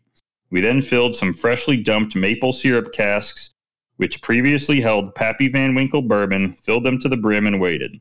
Once this sticky concoction reached its prime, we sourced rare vanilla from Vanuatu, Tanzania, and the Democratic Republic of Congo, three places that don't have any political issues, and to bolster extra creamy notes of chocolate, cookies, custard, and caramel swirled baking spice. So this is a barrel aged stout with vanilla, um, maple syrup casks, previously held Pappy barrel aged stout with vanilla from Ruse. I thought this fucking was awesome, and the guy was super cool. And he commented on my frame hat, so he got extra points for that. Tony, what do you got on this one? I think these are all going to be high scorers. I think we can discount anything under four. Now, this does, thinking about my rubric in my mind, my little tablet in my mind, um, I'm sort of looking back and I think, has this got enough adjuncts to push it into the stratosphere? And I'm afraid not. But balancing against that, we have to come back to Pappy Van Winkle barrels. That pushes it up in people's mind. I'm not saying that it would have affected your ability to score this, but I'm, I'm looking at um, the, the Untappd community Uh, actually, as a whole. I did not. I did not know it was Pappy Van Winkle till I read it this afternoon. So Okay, that's fair I enough with you. awesome. So, But yeah. do you think that dude with his computer knew that it was Pappy Van Winkle? And do you think that affected his score? What, think, Absolutely. what, what if his, what if he lost his computer or something traveling home? That'd be so funny. Uh, right, that shit is backed up to a cloud, a private cloud, no, no less. you can guarantee that. Fucking Plex server or something. But right. okay, so looking at all the things that you've said, this is a super well made beer, super delicious, not high on the adjunct factor, high on the premium ingredients. Like Pappy Van Winkle and vanilla, they've, they've marketed that well. So this mm-hmm. scores at above four and a half. This is how high I think this scores, but it only just scrapes across the line at 4.56. oh, Tony. Uh, oh, Uh-oh. uh, I don't I like think you went too. I think you went too far. oh, went Tony- too big on barrel. You went too big. This one is four point four four. Oh. Four point four four. I usually like you to get into it within a tenth. You went a can't give me that. far. No, you can't give me that. Yeah, I can't. Um, so yeah, four point four four for that one. Actually, a little lower than I expected when I when I looked at this one, but it's okay. Uh, I quite enjoyed it. Very good. So you're 0 for one. Here is your next one. This one is called a deeper understanding, and this is from Forager Brewery. Forager Brewery from Rochester, Minnesota. Have not been here, Minnesota. Um, this one is 12.5%. 630 people have checked this in.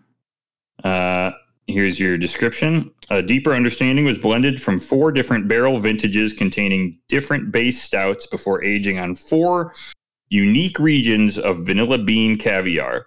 Vanilla caviar from Tahiti, Congo, Ecuador, and Vanuatu. Boy, Vanuatu is getting a lot of play here.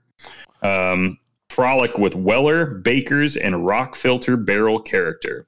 An intense aroma of charred chicory infused dark chocolate Ooh. smothered in toasted marshmallows drizzled with Frederiksdal coulis envelops the atmosphere around this liquid. The flavor reveals deep layers of spiced chocolate covered, sorry, spiced chocolate covered cherry truffles stuffed into a toasted marshmallow on a milk chocolate stroop waffle, then enjoyed at Minnesota autumn temperatures.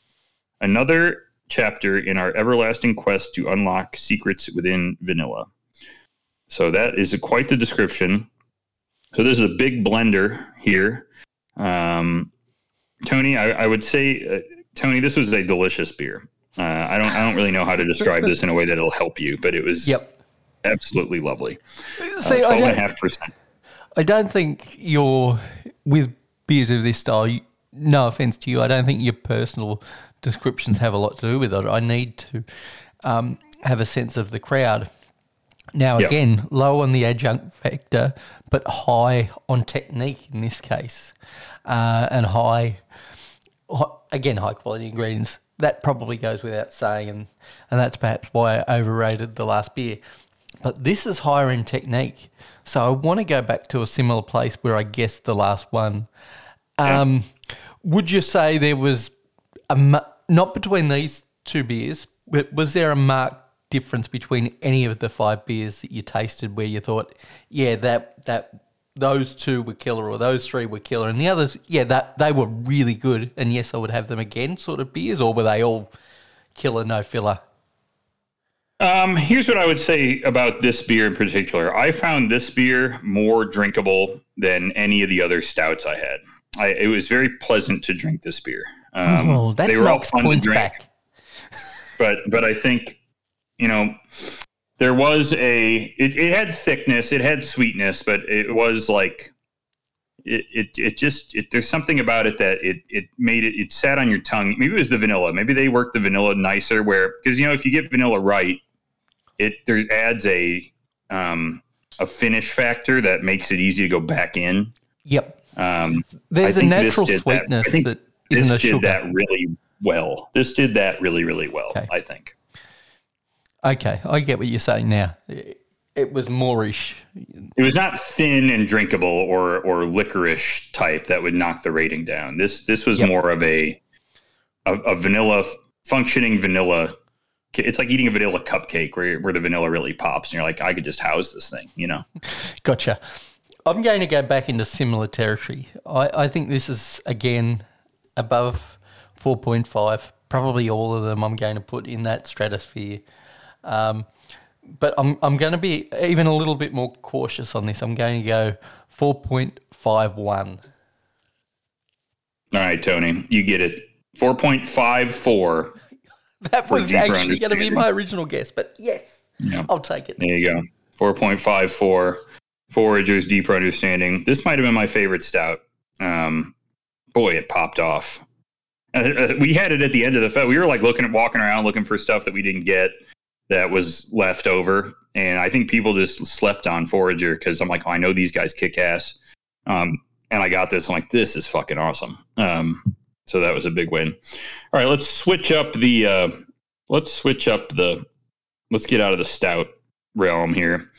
Ooh, And let's go over to Baghaven. Oh my God, we're back. Um, so we're gonna go with mm, what should I use?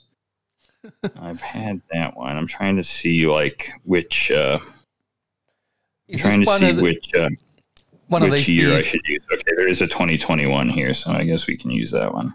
Uh, Um, this one is called Pontau. And this is uh, this has so this is this year's Pontau. We use that as the rating. There's enough ratings on it.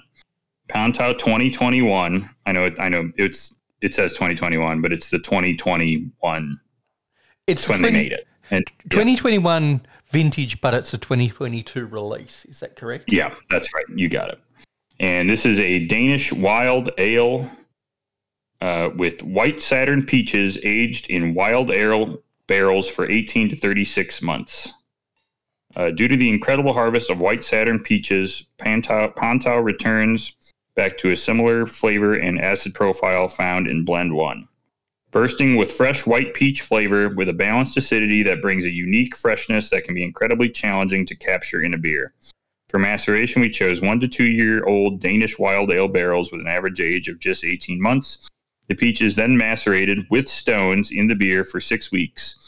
After maceration, we added a bit of three year old Danish wild ale to round out the complexity, bringing an incredible amount of character that can be, only be balanced out by over 700 grams fresh, succulent white Saturn peaches per liter of beer. Damn, that was good. Um, this is so lovely, Tony. It tastes of fresh white peach to the purest sense of the word, with the dryness and slight funk of their perfect wild ale. What a delicious beer this is. See, Uh, this this is- year's vintage has 195 check-ins. This is the sort of beer that I crave. Um, I'm as much as you might think I'm like chasing the super sour or the super funk. It's like just give me like the like quintessential experience you want to give me, and sounds like this hit it out of the park. Now, would you say that most of the people checking this in are fairly knowledgeable about this style of beer, or it, it could be a crowd where the subtlety Yes. gets lost? I think I think typically your check-ins of this, not to give away too much, are the people who know what this type of beer is. Okay. So I think the type of people who go to this fest are. I know there's a big there's shitlords and stout guys. I do think people have more of an awareness, and there's more Europeans there that have more of an an awareness of the you know st- this this sort of style of beer. Okay. Taking all that into account, I'm going to take a leap of faith, and this could go horribly wrong, but I'm actually going to push up into the low 4.6 territory. I'm hmm. actually going to stop at 4.60. I want to push slightly higher, but I think I need to stay within sensible bounds. So, yeah, 4.60. It just seems to me like this is a beer for a very specific crowd, but it seems to be that this crowd would be a lot of the people that are checking this beer in. Tony, not quite enough of that crowd. Check this one in. This one's four point two six. Um, I Boom. thought that I thought that was I thought that was crazy good for a beer like this. Typical. Um, yeah, four point two six for for that one. Blend one has a higher rating, um, four point three one, but blend two has a lower rating, four point oh eight. Do I think there's any difference between those? Not really. So. I think probably. I mean, there is a difference. Obviously, wild ale is always going to have different characters, but I don't know. It's still going to taste like peaches. I don't know. Whatever. Um, four point two six. So that's pretty goddamn good for wild. Bro, Boon Boon can barely get a four on Untappd, and often doesn't. So we'll take it. Uh, let's do one more sour here. Let's do one more sour, and then we'll we'll go on to the last one. Um, so we have we have we have two left. This is Bofkont. That's I don't think I don't know if that's how you would say it. Bof Bofkont Bofkont. Buff cunt. But this is Buffkant Buff Boof. No, it's it's it's Brett Kavanaugh. It's Boof Cunt. Um, Brett Kavanaugh made this beer. Um, he is a boofing cunt. That's right. Tony, there's no description on this beer, uh, so we're gonna try to find one um, so I can describe it. It was it was also a peachy type beer. It's called Sunrise. Again, on the Um, subtler side or, or a little right. funkier? I think this was funkier. Tony, this is a fresh summer beer with Belgian peaches from the Antwerp region, grown by a retired fruit grower. But is he really um, retired if he's growing them? like, One wonders that one. um, this one has 100. Sunrise 2021 has 172 check-ins. Um, let me see. Actually, there's a picture here. White and yellow Belgian peaches and Spanish wild peaches, a blend of one and two year old lambic. It was bottled in September 2021. Uh, it has a bit of a compared to P- Pontau. It, it- boy, I'm I'm getting big. I, I'm a big peach boy now. By the way, I've always loved peach beer. I think it's so good. But this one has a little more of an opaqueness to it. It's not Yep. totally opaque, but it does have a little more of a haze to it. I would say. Gotcha. which I think is is fair enough for a for a lambic style. I, you know, I would have expected all of these to be carrying some sort of haze. I wouldn't expected sort Yeah. of They're- lager crispness Yeah, so More they in definitely have a haze to it. territory. Pontau has some of that. Yeah, yeah. Pontau too has some of that, like yeah, like a like a Zwickel or a um, maybe a maybe a wit beer. You know. Yeah. Um, so there you go. 172 check-ins on this. Okay, I have to come off my 4.5 territory. If you're saying Boon only cracks a four, this is going to crack a little less. The funk, I think, is going to upset that one or two percent like stout boy, fuck boy kind of thing. Hmm, sure. So, so bring this in at 4.13. 4.13 is my fa- Right. final answer, Larry. You got that one, Tony. We're going to give you that one. 4.2 for Sunrise 2021. So you're within you're within a half point ish, 7.7. So you get that one. These guys kick ass, by the way. I loved everything they made. Um, they had a little line going for for a good amount of the fest. Once people got out of the fucking Moksa line, um, they would come over here, and uh, it was it was some good shit. Quite enjoyable. Um, Question: What was the most overhyped beer? I don't mean the beer was bad, but there was a huge line, and it was just as good as everything else at the festival. Uh, of it was probably um, it was probably the Omnipollo. Um, we we Oh. did we did it. Um, I I mean I enjoy it. It's gimmick though. Um, Fair but it, they had a huge fucking line the whole goddamn fest. Um, but they had the soft serve going. Um, so they we we got it. It was like Tefnut, the one Tefnut with black corn and currant and all this shit. It was like dark fucking black. Um, and then they put a little soft serve like beer ice cream on top of it. And it was so silly, and I appreciate the irreverence of it, frankly. You know, because it's fun. It's Yeah. beer for fun, you know. And um, I liked it. It was fun to drink. It was a little teeny sippy, um, which is the perfect amount. It's very tart and very sweet and very hard to drink a lot of it. Um, but it was delicious. And um, their stout was okay. They they had um, it was called Billionaires Hot Chocolate, and I think they did it with Side Project actually, but there wasn't much to it. It was just it tasted like one million chocolate. Um, but their line was nuts the whole day. Gotcha. Um, is that worth it? I don't know. If you're at the fest, I guess, but yeah, um, I think there were better beers than that. And I would say the most underrated line or most underrated brewery was probably Transient from Michigan, uh, who's been at all this stuff. They've always been at this fest since we've been going, and they just bring fire, but nobody cares. So, drank some fucking bomb stout, um, and they had some good wild stuff on. Tried it all. I loved it, uh, but nobody. I mean, it was not one of my five favorites, but they were No, in my ten, my Yeah. top ten for sure. Um, and nobody was in. Every time I could just walk right up and be like, "Can I have some?" You know, Ruse too. Ruse was the same way. Ruse had everything all day, didn't run out of anything. Um, Forager, same deal. Everything was available all day. Uh, was a brewery from Canada called Wi- Willa, Williford Farms or something. They had great IPA. Uh, nobody cared. Uh, Funk Factory had their bottles available all day. Really good. Baghaven, no line whatsoever. They actually, Aaron was sitting there, the guy from who had who who left Toolbox, his brewery in, out in California to start Baghaven up. And uh, he looked like pissed off or hungover or something, probably a combo of both. But there was no line for shit. so I was drinking it. It was fine.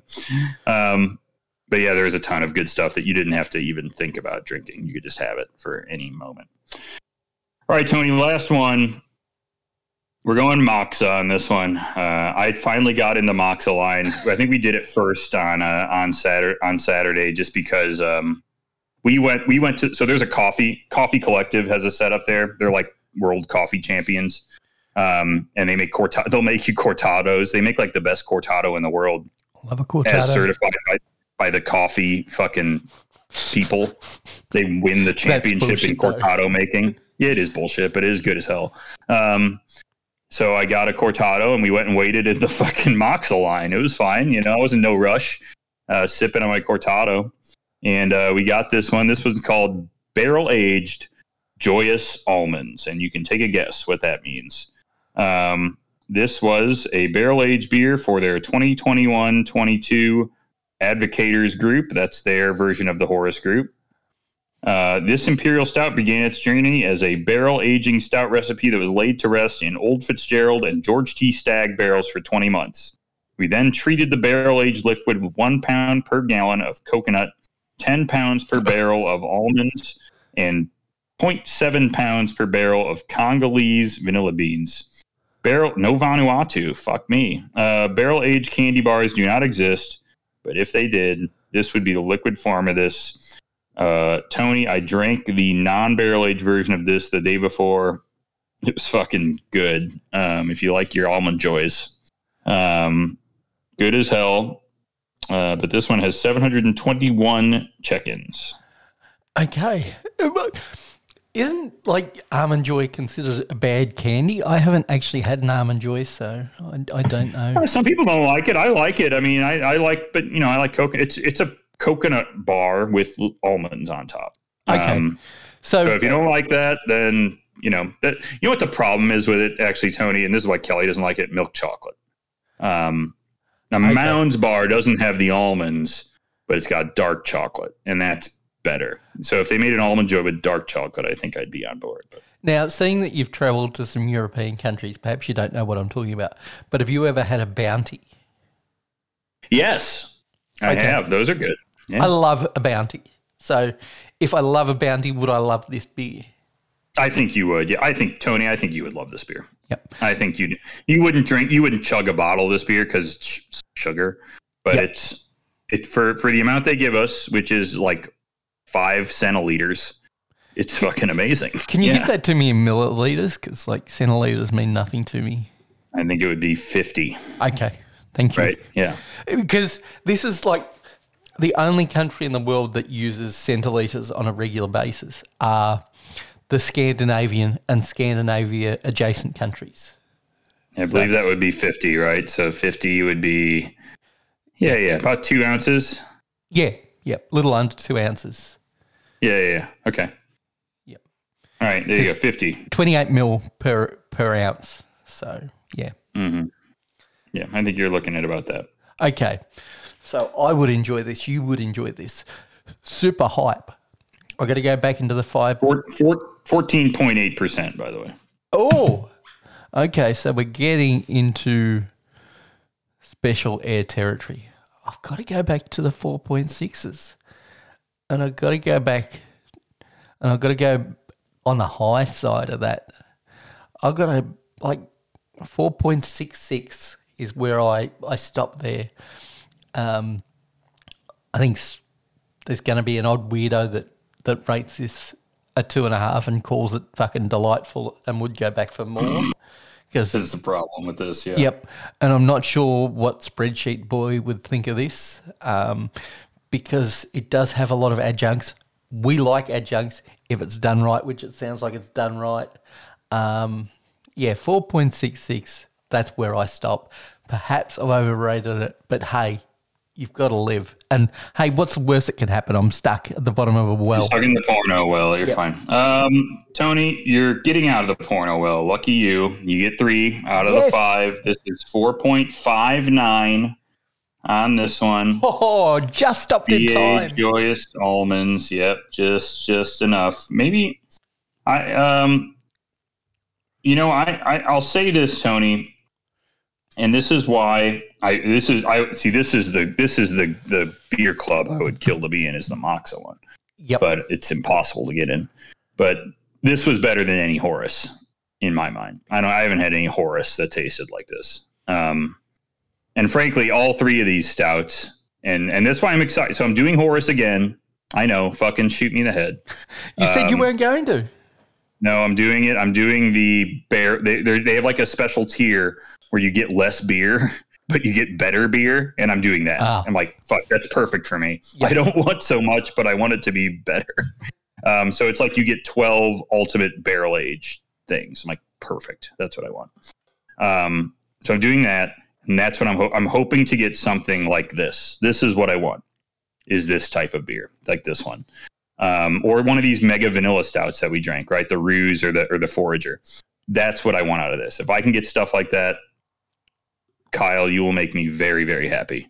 Um, because I don't need. I just don't need ten different versions of like coconut and hazelnut, hazelnut uh, with less coconut, hazelnut, vanilla, and coffee, and some coconut. You know, that's too much. I just want barrel and like a, the occasional adjunct spritz. You know what I mean? Uh, this thing was so good. It had it, it had that like that taste of almonds and coconut that you get together when you get like a like almost like a toasted nut taste. You know what I'm talking about? Like I do. This, Yep. this toasty. Oh, it was so nice, Tony. So nice. Um, and again, obviously, you know, 50 mil, 50 mils is a great amount. I, I bet I could have drank 100 mils of this. Yeah. Um, I but think that would probably be about what I needed. you know, it is it is rich Yeah. for sure. And- But and, and when you're killer. having so many of these at a fest, I think I think two ounces is, is spot on. But I, just about right. I, I think for a lot of beers, for me, even the thickest of thick, give, give me a, a hundred mils. That's that's bang on where it Bang needs to on. We hit it. Yep. All right, Tony. Let's wrap it up. That was my favorites of the beer fest. There were, you know, dozens more that I really enjoyed. I highly, you know, if you're a beer fan, and I know I've I've had friends uh, and and listeners that I've talked to about this. If you like beer, uh, and uh, you want to go to a beer fest, uh, be discerning about the types of fests you go to.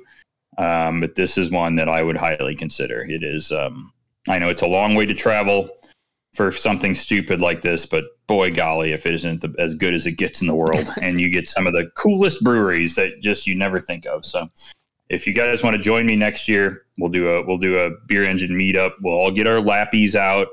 We'll get our spreadsheet going. We'll get our little post-it tags, and we'll make little notes. And uh, we'll be we'll be fucking weirdos about it. It'll be great. Or we'll just do what I did and, and get half drunk and eat a bunch of hot dogs. And that was fun. Um, all right, Tony, let's wrap this up. Why don't you tell people how they can hit us up on Untappd and look at all my check-ins? Yeah, you can find Griff on Untappd at Griff AD, and you'll see his check-ins that he had during the beer fest because apparently they got a, a sweet deal, or they've they've done the um, hookup with the API correct. Um, but if you want to follow me, I haven't been to any beer fests lately. I'm St. Moz on Untappd. If you want to follow us as a collective on Instagram, you can do that at Beer Engine Pod if you want to send us an email so we can give you a link to the Discord uh, or right. ask us a question. We'd love a question. We are beerengineshow at gmail.com. But going to a beer festival isn't cheap. If you want to throw a couple of dollars our way to cover the, That's right. the, the satellite costs that we had last week in doing the remote um, cross for the untrapped hour that we had last week, you can give us a tip at ko-fi.com forward slash beer engine podcast. Ko-fi has a dash in the middle of it. It's ko dash fi dot com forward slash beer engine podcast. Griff, Hey, if we get enough donations, Tony can come with me. Let's let's get that going. That'd be awesome. How long's that flight? That's probably actually easier than coming to the states, right? Or is that worse going to Um, Europe? Australia, vamp for me. I'm, I'm just going to Yeah, Google Australia. Yeah, he's about to to- look it up. Yeah, you can find. I bet. I bet there's Copenhagen's a pretty big airport. I don't know if there's a nonstop, but there's probably something in the ballpark. I, I know you can get to Asia pretty easily from there. Um, doesn't tell me the times. Tells me the cost of the airfares, and they're not cheap. God, yeah, yeah. I'm sure it's not cheap. Um, Yeah. But if I win Powerball this week, um, yeah, I'll meet you there. All right, all right. Let's do it. Let's get you on the Powerball. Twenty three. oh, it's much. It's much. There's no direct Farther. flights, um, so Oh. flying times is much higher. I can do Vegas in, um, including the transfer, about sixteen hours. Uh, okay. from Melbourne. Um, from Melbourne, it's 23 hours and 15 minutes. Okay. So almost 24 ways, yeah. hours. It took us about 24 hours to get home. I'll say that, but that was because of my own um, desire to fly on One World Airlines because I had lounge access. Nobody's gonna want to donate to me because I was fucking hanging out in the Helsinki, fancy Helsinki lounge, which did kick ass, by the way. But you can Um, donate the to me. I'm, I don't have Yeah, donate business. to donate to Tony. He I doesn't have any money. lounge access. Yeah, boy, Helsinki Airport though. Holy shit, that was like a futuristic wonderland. But I need I haven't been to any of those Asian airports that look crazy. But uh, all right, cool, Tony. That was fun. It was great to be back in the saddle. Uh, we'll be back next week with some more fun. We'll see you guys later. Bye bye. Adios, motherfuckers.